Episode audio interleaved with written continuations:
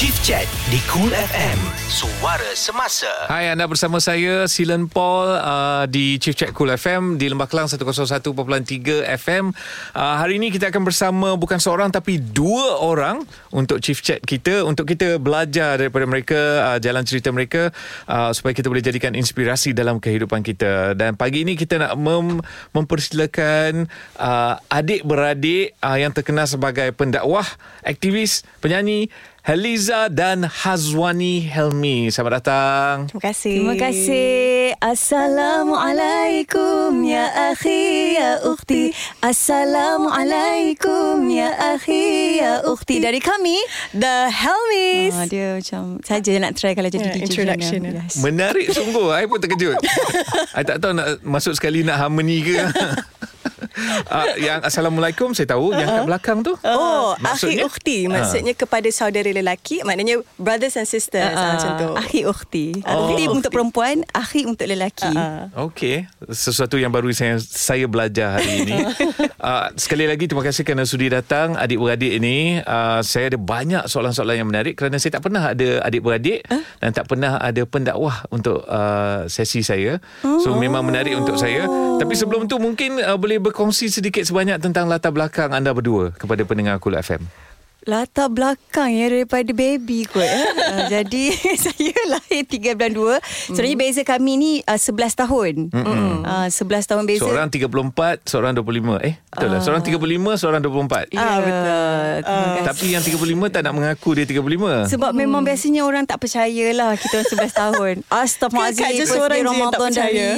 dia seorang je yang tak percaya. Yang lain percaya. Se- sebenarnya nampak macam beza setahun je. Ya Allah, terima Allah kasih Akbar ini satu benda yang sangat menakutkan bagi Tak saya. ada, tak ada. Hazwani nampak macam matang. Uh, memang betul. Ha. Helena nampak macam muda. Helena pun boleh. Heliza. Heliza, sorry. tak apa, biasalah bulan puasa hari pertama memang kadang kita. Ah, dan ini Nama saya merupakan hari pertama saya puasa juga.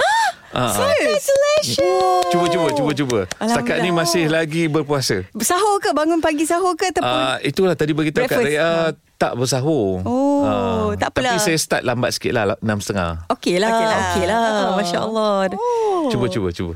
Okay, okay, insyaAllah semoga berjaya sampai ni. Nanti best bila masuk bulan uh, Hari Raya nanti dia akan feeling dia Yes, lain. tau. Kita berjaya melaluinya. Ya, harapan dapat uh, mengumpul duit raya yang lebih daripada RM3 tahun lepas. Oh. Kami boleh bagi lebih sikit kot minggu. Sorry menyimpang jauh ni. Uh, ber- berbalik kepada latar belakang anda berdua. Uh, Saya ambil uh, saya uh, nak cerita bagaimana eh. Uh, asal daripada Kuala Terengganu, mm-hmm. orang nomad pindah randah lepas tu uh, duduk di Taiping Perak atau koma. Uh, kemudian ke boleh bakal kau di Sabah. Jadi mm. sambung pelajaran sekolah menengah sampailah habis universiti dekat Sabah. paling lama dekat Sabah lah. Paling lama dekat Sabah. Mm-hmm. So okay. lepas tu baru pergi ke Kuala Lumpur waktu tu dah jadi uh, dalam industri seni lah. Dah menjadi-jadi waktu tu. so waktu tu dia kecil lagi lah. Waktu uh-huh. saya dalam industri seni Hazwan Helmi baru umur. Masa tu dah jam 4. Dah jam 4. Darjah empat saya. Hmm, Dah jam 4 ya. Jadi Alhamdulillah lah. Tak faham kenapa dia masih maintain. Tapi Alhamdulillah uh, sekarang ni tengah melanjutkan pelajaran di Universiti Islam Antarabangsa. Ambil jurusan psikologi. Dan doa-doakan sekarang ni tengah buat tesis. Hmm, uh, tajuk dia, eh tajuk macam tajuk lagu pula. The effect of psychological well-being during COVID-19. So doa-doakan moga proses nak buat tesis ni dipermudahkan. Sekarang dah dah sampai level mana tesis tu? Sekarang ni masih awal lagi tengah tunggu proposal di approve dan baru kita akan start. Okey, Uh-uh. tapi agak menarik uh, untuk mengetahui sama ada selawat tu boleh mem- mem- membantu Bantu, atau tidak uh, pada well mental Mental mental well-being seseorang tu. Okey, kita akan kembali dengan uh, Heliza dan juga Hazwani. Uh, kita nak tanya tentang berdakwah sebentar lagi. Cool FM. Satu jam bersama Silen Paul dalam Chief Chat di Cool FM. Uh, kepada anda yang mendengar kami di laman web uh, Cool FM www.coolfm.com.my terima kasih kita bersama pendakwah aktivis dan penyanyi adik-beradik Heliza Hazwani Helmi uh, bersama saya saya pun nak guna nama H jugalah hmm. Helen Helmi Wah. Gila. Okey tak? Oh, tak boleh kena lah. langsung macam dua-dua tak suka je Hilen eh. Apa maksud hilen tu? eh ada ke? Tak tahu Tak sajalah tahu lah. kita. Okeylah. Tak apa, Okeylah kita kejap- accept lah kita lah, okey. terima kita, Kita terima. support. Thank, thank you my sisters. Heliza dengan Hazwani. Mm. I rasa ni antara soalan yang orang mungkin selalu nak tanya kan. Bila pertama kali terdetik nak berdakwah? Masya Allah soalan deep. Lam, hmm. Okay, Ika dululah. Uh, dia kena Kak Jah dulu sebab dia ada Orientation eh. Hmm. Saya pun tak ingat bila tetapi dia ada satu uh, satu fasa kan kadang-kadang orang melalui ujian, kadang-kadang ada orang benda-benda yang berlaku kan. Dia satu fasa tu um, orang tengok macam selebriti mesti akan ada kewangan yang stable dan kukuh kan. Tapi masing-masing kita ada cabaran masing-masing. So satu hari tu saya jarang cerita benda macam ni. Saya suka hmm. cerita pasal misi sebenarnya. Betul, betul. Nah, kehidupan saya tak apa-apa ni pun tengah terkejut ni macam wow Kak Jan nak cerita. Kerana saya rasa percaya kalau cerita macam ni mungkin boleh memberi inspirasi untuk orang lain pun berdakwah oh, nanti. mudah-mudahan mudah-mudahan. Jadi sebab saya terkejut saya rasa tak mampu nak cakap. Eh tak ada tak ada. So saya pergi ke satu stesen minyak ni nak beli Maggi tau. Beli Maggi boleh check volume macam Allah memang tak ada duit langsung. Hmm kebetulan ada manager minta pinjam dekat manager. Lepas tu sampai tahap yang uh, dua bulan tak mampu nak bayar rumah. Tapi mm-hmm. jenis yang memang tak beritahu family sebab waktu tu duduk kat Kuala Lumpur seorang dia orang masih dekat Tower Sabah kan. Dan uh, Waktu itu surat lawyer sampai dekat Abah. Kantoi lah yang kita ni rupanya tak ada duit. Sebab saya daripada kecil memang jenis memang tak, takkan bagi tahu apa masalah kesusahan. Sebab daripada umur 5-6 tahun lagi nampak Abah bekerja susah. Uh, gaji Abah RM280. Mm-hmm. So daripada umur 5 tahun lagi dah set. Okay aku besar ni mesti nak cari duit untuk bantu family. Jadi Allah pun tolong kan. So bila dah besar tu memang kita tak nak tak nak share kepada family tapi kantor dengan surat lawyer tu. Jadi waktu Zohor, solat Zohor tu uh, hujan dan menangis lah ya Allah tolonglah aku macam mana nak buat ni, macam mana nak survive dan sebagainya. Waktu asar tu Allah tolong dengan tiba-tiba check yang memang tertangguh tu clear. Dapatlah bayar. Alhamdulillah bayar rumah. So di situ kita kata Ish Masya Allah Benda ni semua adalah Ada benda yang Allah nak sampaikan kepada saya Dan kemudian saya bertemu dengan rakan-rakan mm-hmm. Yang dia ajar saya pergi untuk masuk kelas Namanya Usrah Kelas agama lah.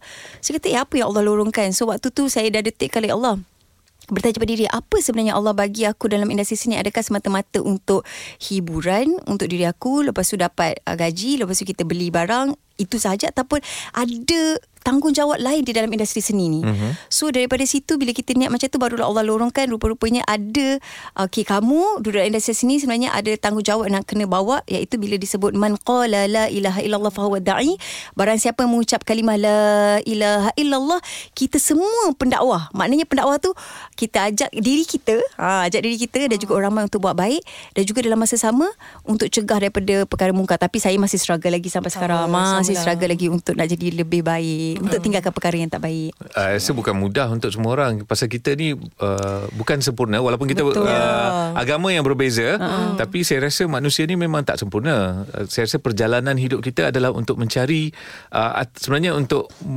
memberi usaha untuk mencari kesempurnaan tapi kesempurnaan itu mungkin tidak akan dapat dicapai. Uh, tapi itu yang akan dihayati lah. Mungkin saya Masya salah kot. Wah hebat, terkesima oh, kami. Rasanya ini yang memberi inspirasi. Kita kita interview pula. Okay, jadi ada apa-apa, bila start berdakwah?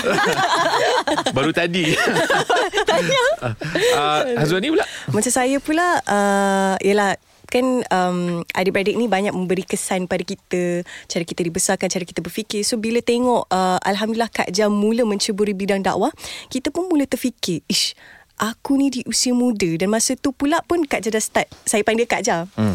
Kak Jah pun dah start join Usra Fitrah saya pun dah join. Takkanlah semata-mata kita nak dapat ilmu tu untuk diri kita mesti kita nak share juga kepada sahabat-sahabat agar semua orang ni selagi boleh kita dapat bawa bersama-sama kita pun tak sempurna tapi kita hmm. ada usaha yang macam mudah-mudahan nak semua masuk syurga. Dan antara lagi menjadi asbab uh, penyebab saya nak uh, terlibat dalam dakwah ni adalah ada seorang kisah ini. Dulu viral pada tahun 2013 ada seorang pemuda lelaki bernama Asyahid Arwah Ahmad Amar.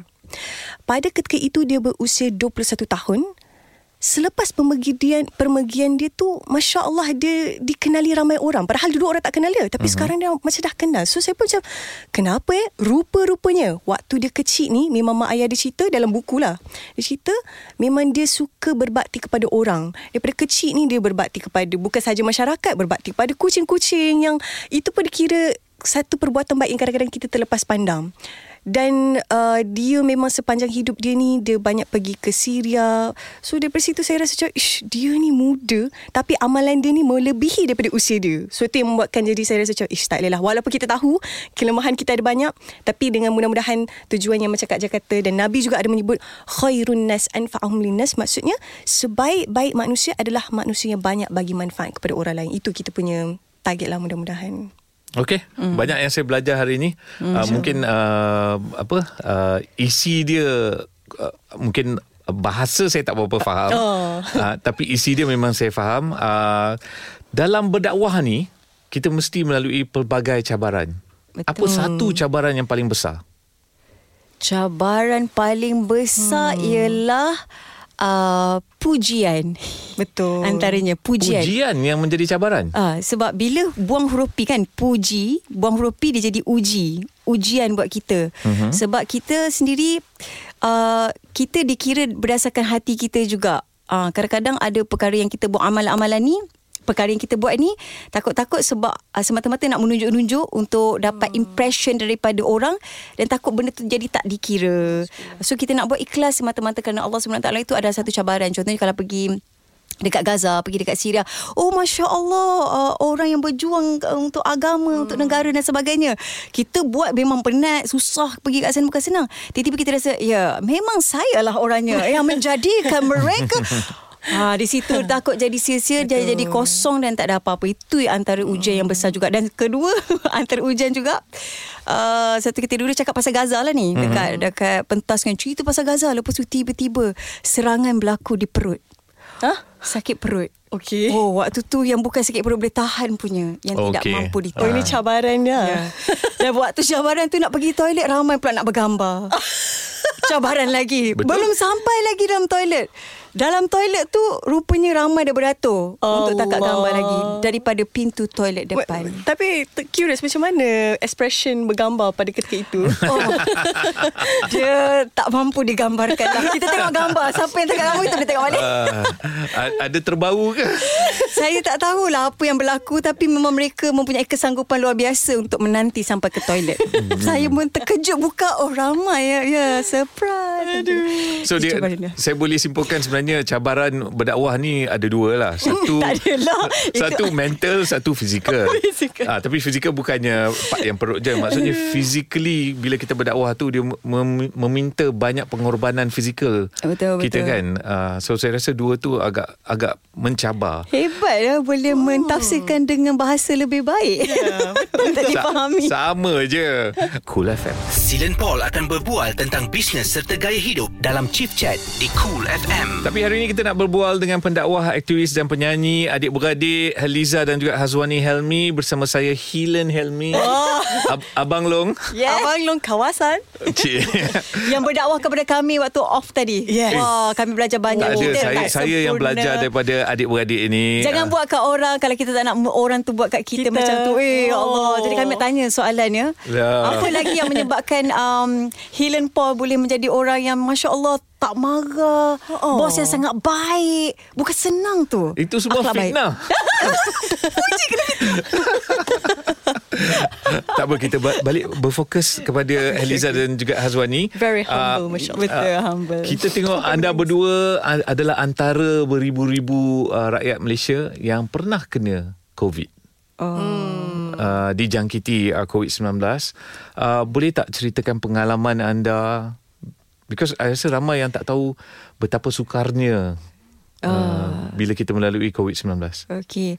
Ni antara soalan yang saya suka untuk share mm-hmm. sebab benda yang kita tak jangka sebab kita fikir positif positif covid pula jadi positif positif positif covid uh, mula-mula saya uh, satu satu hari tu saya rasa macam panas mata hmm. macam merah. Cakap Ika kan merah kan mata semacam hmm macam tak larat? Okey itu uh, waktu malam. Hmm. besoknya tiba-tiba tak mampu nak bangun ni. Hmm. flat rasa macam rasa nak demam ni. Tapi ketahu-tahu lagi. Hmm. sakit betul lah lain macam. Uh, Ika pun ambil towel. Hazan ambil, uh, ambil towel.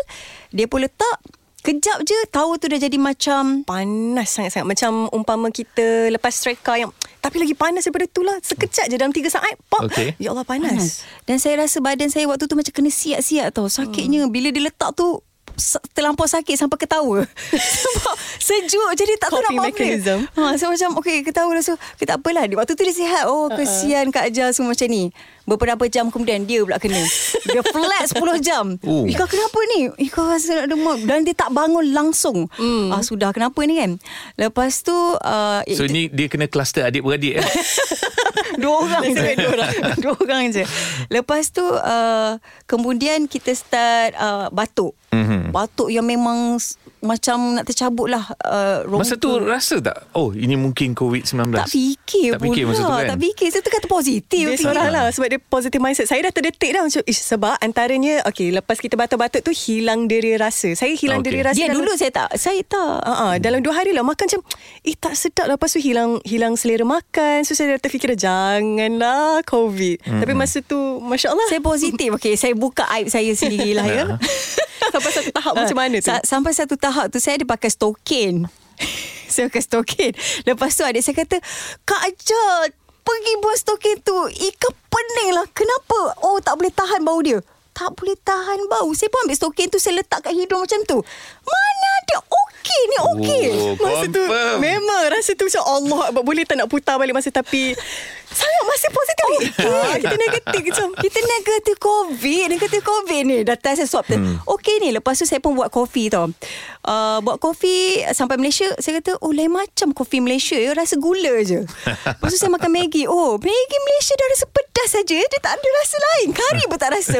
Ajaib. Pada saat itu Saya merasakan Tak pernah jumpa orang yang bersangka baik Tahap macam ni. Masya Allah. Lepas tu saya ambil sabun Ambil semua benda dah tak bau. Ah, Sudah. Cakap oh, Mungkin ni kot nak demam kan? Jadi macam sesama Hilanglah semua. Sampailah tahap yang uh, KKM call Dia pun interview 45 minit. Lepas tu kami tanya So keputusan kami apa? Sebentar lagi Kami akan maklumkan. Lah Macam Wah. AA pula. Tak tahu lagi. Nak buat macam mana macam ni? Dapat mesej uh, Heliza dan adik positif COVID. Sila kemas barang sekarang Masuk ke hospital Sungai Buloh. Ah, Kita rasa macam Kita positif. Okey okey. Tak apa tak apa. Nak buat macam mana ni? So kat situ lah sebenarnya ada hikmah. Bila masuk dalam hospital Sungai Buloh Kami belajar banyak perkara. Yes. Antaranya? Terutamanya betapa dahsyatnya tugas uh, frontliners itu sendiri. Mm-hmm, yang memang kami nampak mereka ni tak ramai tapi yang masuk tu ratus-ratus orang every day. Te- dan untuk me, me, merawat kami yang sangatlah macam-macam perkara ni bukan senang. 24 jam diorang akan umum lepas tu yang seorang ni sakit macam ni diorang manage kami dengan sangat-sangat baik di situ kami nak ucap terima kasih banyak-banyak kepada yeah. frontliners sangat hebat mereka ni Saya terbaca eh, kalau tak silap saya ada satu artikel tentang betapa sukarnya nak solat ketika tu. Ya, sebab dah sakit seluruh badan. Oh. Jadi saya nak nak nak berjalan pun tak mampu dia jadi macam nenek nenek si bongkok tiga. Ah, jadi tak mampu dia jadi macam 90 darjah macam tu. Hmm. Sakit lepas tu dia Uh, letih yang lama yes. Yes. Saya nak habis Batuk tu dalam 3 bulan Tapi dera bau saya Sampai sekarang tak berapa okey Saya kena pinjam hidung dia uh, Jadi yang kepada yang tengah mendengar sekarang ni uh, begitulah penangan COVID-19 Betul. bukan uh, bukan mudah. Jadi kalau nak keluar beli juadah berbuka nanti uh, ikutilah Betul. SOP, jarakkan diri, guna hand sanitizer ya. Berhati-hati di bazar Ramadan nanti. Yes. Okey, kita akan kembali dengan adik-beradik ni Cool FM. Bisnes serta gaya hidup C-Level bersama Silen Paul di Cool Ah, tapi kali ini gaya hidup pendakwah, aktivis dan penyanyi Heliza dan juga Hazwani Helmi. Terima kasih kerana masih lagi sudi bersama kami. Ah, ini adalah hari pertama kita Yeah. berpuasa. Cik, Yeah. kita tumpang sekali. Ya betul kita Saya masih lagi, masih lagi. Alhamdulillah. Ah, ah, belum lunch lagi. um, saya rasa puasa ni membawa makna yang berbeza untuk setiap individu. Mm-hmm. Uh, apa puasa untuk anda? Kak Jada cakap banyak dari tadi Oh, Ah, okay, baiklah. Macam saya pula, uh, puasa untuk, maksud puasa itu adalah kita nak rebut sebanyak mungkin kebaikan kita boleh buat. Mm-hmm. Sebab ada satu hadis eh, Rasulullah Nabi menceritakan pada ketika itu dia tengah bagi khutbah ataupun bahasa lebih mudahnya macam bagi ceramah lah dengan uh, sahabat-sahabatnya. Tiba-tiba Nabi terdiam dan dia bercakap amin, amin dan amin. So sahabat-sahabat Nabi ni pun hairan macam eh kenapa amin Tiga kali. Ah, tiga kali. Apa maksud dia? Siapa yang sedang berbicara dengan engkau? So, Rasulullah pun berkata, pada ketika itu ada malaikat yang menyampaikan kepada aku, sangatlah rugi. Ni mafhumnya lah, lebih kurang lah ayat dia. Sangatlah rugi bagi orang yang pada bulan puasa ni tidak diampunkan segala dosanya sebab bulan Ramadan ini bulan yang penuh kerahmatan bulan yang Allah akan ampunkan dosa dan Allah akan bukakan pintu-pintu syurga. So sangatlah rugi. So antara kebaikan kita boleh buat macam contoh uh, ramai yang solat tarawih Alhamdulillah daripada semalam. Mm-hmm. kita ada juga rutin uh, bertadarus bersama keluarga. So Ada yang habiskan juzuk Al-Quran. hmm, Amin, Masya Allah amin. amin mudah-mudahan. So, eh Masya Allah lah Okay, impress kejap Juzul. okay. oh, uh, so itulah antaranya lah bagi saya puasa ini kita nak rebut sebanyak mungkin kebaikan bukan untuk diri kita je tapi untuk orang lain juga kita nak kebaikan. Menarik. Kalau saya ada satu hadis Nabi Muhammad SAW menyebut uh, man sama ramadana imanan wa ihtisaban ghufira lahu ma taqaddama min zambi. Barang siapa yang berpuasa bulan Ramadan dengan penuh keimanan, dengan penuh keisapan, sama juga akan diampunkan dosa-dosanya. Jadi, kita bila masuk bulan Ramadan ni, kita nak rebut antaranya ampun dosa sebab kita yeah. ni Ya. memang tiap-tiap hari buat silap nak minta ampun dosa. Bila dosa kita diampun, Allah akan lebih sayang pada kita Betul. sebab kita akan makin dekat dengan Allah. Bila makin dekat dengan Allah, apa yang kita doakan mudah-mudahan Allah akan makbulkan. Hmm. Macam kita ada anak-anak kan, anak-anak yang paling baik tu kita akan macam akan lebih pada dia. So benda perkara macam tu. Dan bila uh, pintu syurga dibuka dalam bulan Ramadan ni kita nak minta banyak-banyak syurga Uh, kepada Allah SWT sebab syurga ni ada 8 pintu. Neraka ada 7 pintu. Kenapa ada 8 pintu? Satu pintu tu adalah uh, dapat masuk syurga dengan hati. Tu yang cakap pasal hati tu. Sebab mungkin ada orang macam aku tak baik ni tapi dia ada hati yang sejahtera. Yeah. ada sahabat Nabi SAW dapat masuk ke syurga kerana mempunyai hati yang sejahtera. Dia kata aku tak pernah marah orang setiap malam. Aku akan maafkan orang. Masya jadi Allah. dengan itu hati dia yang sangat bersih dia dapat masuk syurga. Jadi kita tak tahu apa sebab kita boleh masuk ke syurga. Jadi um, harapannya memang nak sangat dalam bulan Ramadan ni akan membentuk akhlak lebih baik. Mm-hmm. Akhlak tu banyaklah daripada tujuh anggota badan kita mata, mulut, pergerakan. Oh dan lagi satu uh, mm-hmm. Macam kalau dari segi sudut psikologi Dia ada efek yang baik tau Bila kita berpuasa Antaranya adalah Untuk melatih kita Ada self-discipline So mudah-mudahan Apa amalan kita buat Pada bulan Ramadan ni Kita istiqamah Ataupun berterusan buat Sampai bila-bila bila-bila mudah-mudahan. insya-Allah. Jadi insya-Allah Helen Paul pun kan start daripada hari ni akan Yeah. istiqamah sampai ke uh, nak masuk raya nanti insya-Allah. Saya suka nama baru saya. Helen Paul. Hashtag. Heliza dan Hazwani, uh, bila kita berdakwah uh, dan banyak uh, menghabiskan masa adik-beradik, kan, uh, mesti ada masa kita berselisih pendapat. Jeng jeng jeng Kan Khususnya Kita ada yang uh, Lebih uh, Lebih Lebih tua berpengalaman. Lebih berpengalaman lebih Mungkin lebih matang uh, macam dia je Tapi matang. kita juga uh, Kita ada seorang yang lebih muda uh, Tengah buat uh, Degree in psychology Yeah. kan uh. Pasti akan ada masa Bila you all Orang kata uh, Not agreeable Hmm. uh, So kalau macam tu Apa yang akan jadi?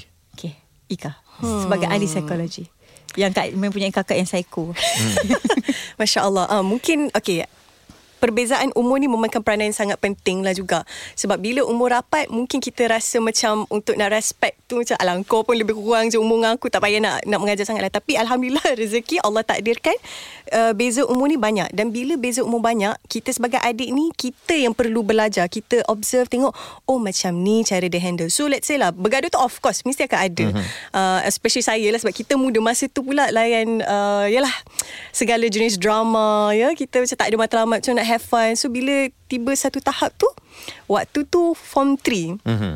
uh, Kak Ajak ajak Untuk pergi satu camp motivasi Masa tu fikiran saya macam Kenapa nak ajak pergi camp motivasi? Saya bermasalah ke? Tak tahulah kenapa kan. Macam oh, Kenapa nak pergi? Tak nak lah tak nak lah. Tapi pergilah juga Sebab kakak suruh kan. So daripada situ Dia mengajar saya Untuk ada matlamat. Kita ni kadang-kadang anak muda Saya faham lah Sebab semalam pun baru sembang dengan kawan saya kan. Dia kata tak tahulah Tujuan hidup ni macam mana. Go with the flow je lah. So kita jadi macam kesian. Kenapa eh? Kenapa eh? So that's why Waktu umur muda ni Kita kena ada matlamat. So that dia akan menjadi satu motivation Kita nak uh, Apa tu Cari lagi pengalaman Belajar lagi. So um, Daripada situlah proses. Tapi Dia tak adalah tiba-tiba macam ngam Ah. Antaranya macam mana kita dulu Oh, oh, oh. Yalah sebab dia muda lagi kan segala-gala drama K-pop segala saya tak sempat nak tengok benda macam tu. So uh, nak tarik dia untuk jadi penceramah tu bukan mudah. Kadang-kadang kita say okay, Ika akan ambil 5 minit untuk untuk buat sharing tau. Okey okey. Sampai ke atas pentas. Okey, silakan. Hazani Hami kita dah habis buat talk kita panggil dia. Dia tak keluar. Dia duduk belakang langsir. Yes. Saya dekat pentas dia ni. Ah, sekejap ya, tuan-tuan dan puan-puan. Tunggu. Pergi tercepatlah. Bergaduh kat belakang orang tidak tahu. Ya. Nangis semua. Nangis tak main mata. Keluar. Kenapa tak nak keluar masa tu? Dia, Sebab saya saya ni jenis kategori introvert. So bila berhadapan dengan orang tu macam tak selesa je. Oh tak nak memang menangis ha. Tapi keluar dengan mata Nangis merah dulu. Terus lah. Saya memang sifat ketenteraan sikit. lah. dia sebenarnya ada frasa lain untuk tu. Dia Hmm. kalau tak silap saya ambivert. Oh, uh, dia ya. antara introvert dan juga Tengah extrovert. Ah. Oh. Dia bila oh. bila perlu you akan jadi extrovert. Oh. tapi sebenarnya naturally you are an introvert. Ya, betul betul. Hmm. I pun tak pasti betul tidak because I pun ada uh, dua anak anak perempuan. Uh-huh. So memang one of them ni macam introvert sikit so I had to do some study lah kan. Oh. Uh, tak nak dia ter- terlalu introvert. Menyimpang oh. jauh kita ya. uh, kita akan kembali dengan adik-beradik ni uh, kita nak minta mereka buat sesuatu yang istimewa. Ya. Oh not just apa beatbox uh-huh. tapi ada sesuatu benda yang lagi istimewa macam- untuk saya kerana hari ni Cool FM. Usahawan, pengurus atau anda dah bersedia untuk kembangkan karier anda ke tahap yang lebih tinggi? Dapatkan motivasi anda bersama Chief Chat di Cool FM. Selamat berpuasa kepada semua yang tengah berpuasa khususnya anda yang berada di Alostar 107.3 FM. Uh, saya dalam studio dengan dua orang uh, adik-beradik yang tengah berpuasa Heliza dan juga Hazwani Helmi. Uh, saya pun turut uh, tumpang sekaki hari ini dah uh, Alhamdulillah. Ah, masih lagi sebelum masih lagi, Hopefully boleh sampai maghrib nanti InsyaAllah. uh, Eliza dan Azwani uh, Kita dah hampir sampai ke penghujung ni uh, Kita ada dua soalan Okey. Satu Apa usaha ataupun projek anda yang terbaru? Uh, InsyaAllah kita ada projek uh, human, hum, uh, ejadi H-O-O-A-M. Eh, Tolong ejadi. H-O-O-A-M-A-N. Okay Human Human. Ah. Human tu maksudnya human. Uh, so kita ada projek uh, tudung dan projek tudung ni dia bekerjasama dengan Yayasan Man Prihatin di mana Yayasan Man Prihatin bekerjasama dengan IJN untuk membantu terutamanya kanak-kanak sakit jantung. Jadi sesiapa yang membeli produk-produk uh, kami insya-Allah human tu akan dapat membantulah kanak-kanak sakit jantung. Ni sebenarnya dah beberapa tahun juga kita buat dan kita juga ada projek uh, baju sekolah juga untuk diberikan kepada uh, mereka yang memerlukan dan memberikan peluang pekerjaan kepada ibu-ibu tunggal dan juga mereka yang susah untuk dap- dapat pekerjaan untuk menjahit baju sekolah tu juga. Dan insya-Allah pada sepanjang bulan Ramadan ini kita akan ada live bersama dengan pelbagai jenis asatizah ataupun uh, guru-guru, ustaz, ustazah dan juga mungkin rakan-rakan artis yang kita akan berbicara berkenaan dengan uh, bulan puasa Ramadan. Apa lagi? Hmm, lagu baru Bila Aku Sudah Tiada Yang lagu tu kita orang rekod sehari sebelum pergi ke Syria baru-baru ni. Mm-mm. Itu antara lah. projek-projek uh, Kerana nak baca jadual panjang pula. buka sekejap saya buka jadual. Tapi untuk maklumat lanjut Mungkin boleh uh, Mengikuti Instagram. uh, Eliza dan Hazwani Dekat Instagram lah kan eh? Boleh boleh insya-Allah. Okey, uh, ini memandangkan hari ini hari pertama kita berpuasa uh-huh. uh, dan memandangkan tahun setahun lebih ni agak mencabar untuk semua uh, warga dunia, uh, warga Malaysia, warga pendengar Cool FM. Uh, boleh tak salah seorang daripada anda uh, bacakan satu doa yang simple untuk semua orang? Ika. Oh, Masya Allah. Uh, ini antara dia bukan dia consider doa ataupun zikir juga yang kita boleh baca sebelum berbuka. Oh, okey. Okey. Doa ni uh, ulang-ulang kali baca sebab kita minta ampun pada Allah dan juga kita minta uh, kebaikan lah Mm-mm, insyaAllah. betul. Bismillahirrahmanirrahim. أشهد أن لا إله إلا الله أستغفر الله نسألك الجنة ونعوذ بك من النار اللهم إنك عفو تحب العفو فاعف عنا اللهم إنك عفو تحب العفو فاعف عنا اللهم إنك عفو تحب العفو فاعف عنا يا كريم Amin. Terima kasih. Amat bermakna untuk pendengar Kul FM. Uh, Eliza dan juga Azwani semoga berjaya dalam apa jua yang anda lakukan khususnya mendakwah, jadi aktivis, jaga diri, Thank selamat you. berpuasa dan kalau tak jumpa selamat hari raya. Ya, sedihnya. Dan all the best untuk Helen Paul Yeah. untuk berpuasa. berpuasa dan thank you kerana memberi banyak Betul. perkara-perkara baik kepada kami. Kami rasa macam wah ini salah satu contoh akhlak yang kita Betul. sangat terpuji. Sama-sama kita belajar antara satu sama lain. Tengok humble pula tu. Okey terus mendengar Cool FM. Chief Chat di Cool FM. Suara semasa.